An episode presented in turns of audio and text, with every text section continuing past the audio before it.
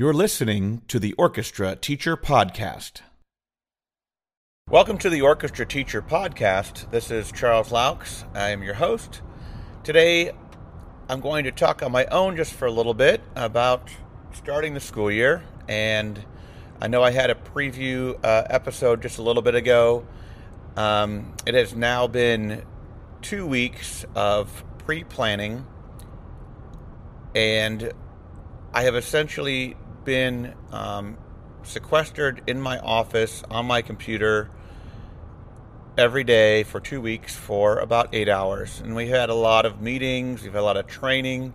We are using Microsoft Teams this year, which is a huge change for me uh, coming from Google Classroom. I am totally 100% a fan of Google and uh, the ecosystem that they provide. However, our district is a Microsoft district. Um, we were allowed to use Google Classroom, but um, the Microsoft won out, and uh, so we're using Microsoft Teams. Uh, some of the similarities, um, well, there's a lot of similarities, I should say, but uh, I just don't think that Teams is, is, quite as easy to use, quite as intuitive, um, and it's not visually as appealing either. It's kind of all compressed together. Um, so the UI, the user interface, is not quite as uh, nice as I would like it to be. However, um, I'm I've learned it. I feel like I'm pretty comfortable with it. I feel like I'm going to be able to use it, and it's going to be fine. Um, I met with my leadership team, my officers, uh, yesterday on Teams, and um, it was nice to see them. It was we were starting to think about some ideas um, and some some ways to go about starting our school year, which is going to be 100% virtual, as I mentioned in my last episode.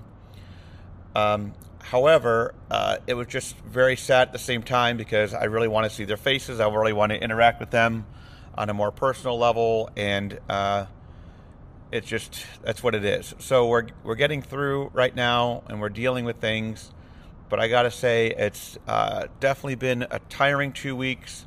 Probably more tiring than actually doing work and getting my room prepared, and you know, organizing music and all those things that you do face to face.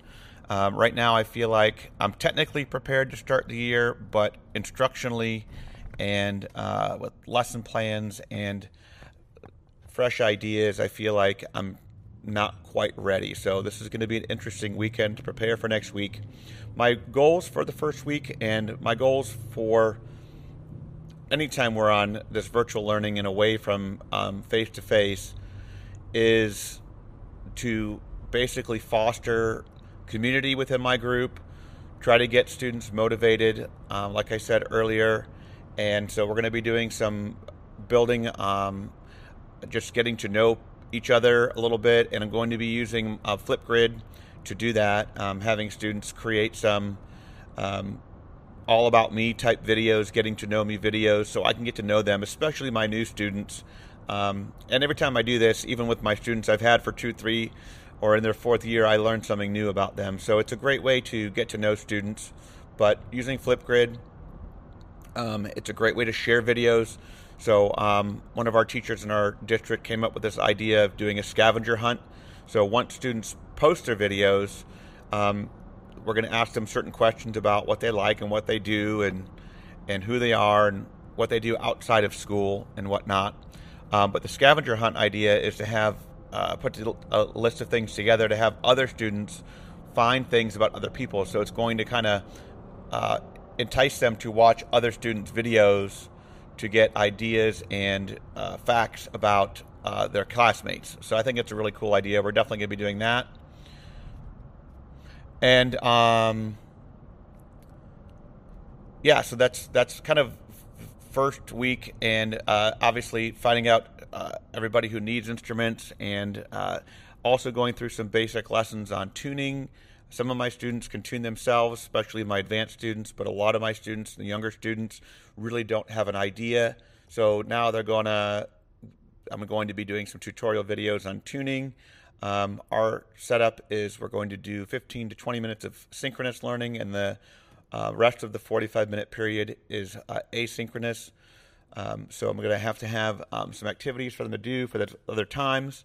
Um, I'm not going to be assigning homework or anything outside of the school time because I just don't think that uh, it's appropriate right now. They're going to be on their computers eight hours a day or so. Um, I'm not going to make them do any more work after after hours. So everything I want to get done, I'm going to get done in our 45 minute periods, and it is what it is. Um, but uh, I do want to give you a little preview of our guest. Uh, we're going to be recording uh, this coming Sunday, uh, the 16th of August. Um, I'm going to be having um, a very special guest on. Her name is Shawn Morton, and Shawn teaches in Gwinnett Public Schools in uh, Gwinnett County, Georgia, and she's more specifically at Duluth High School. Um, she is a long veteran of Georgia and has done some amazing things. Very creative thinker, and uh, her situation uh, is a very interesting one. Gwinnett uh, decided they were going to give students a choice between face to face and virtual, and um, then right before school started, they decided they were going to go 100% virtual and join most of the districts uh, around uh, the Atlanta metro area.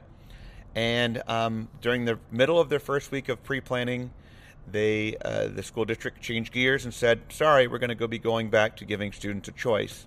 And so I think a lot of the teachers were um, shocked and maybe saddened because um, now they're you know having to to be amongst uh, students who may you know may pose a risk to them and their health and all those things. So we're going to be meeting with Shawn on Sunday and talking about her situation. She's been in school for almost a week and um, be able to find out how it's going for them, um, the general vibe, and see how uh, it works with uh, teachers who have to teach students in class face to face, but also those that are going to be uh, doing virtual work and how that's going to work together. I just can't even fathom. So, uh, look forward to speaking with Shawn on Sunday.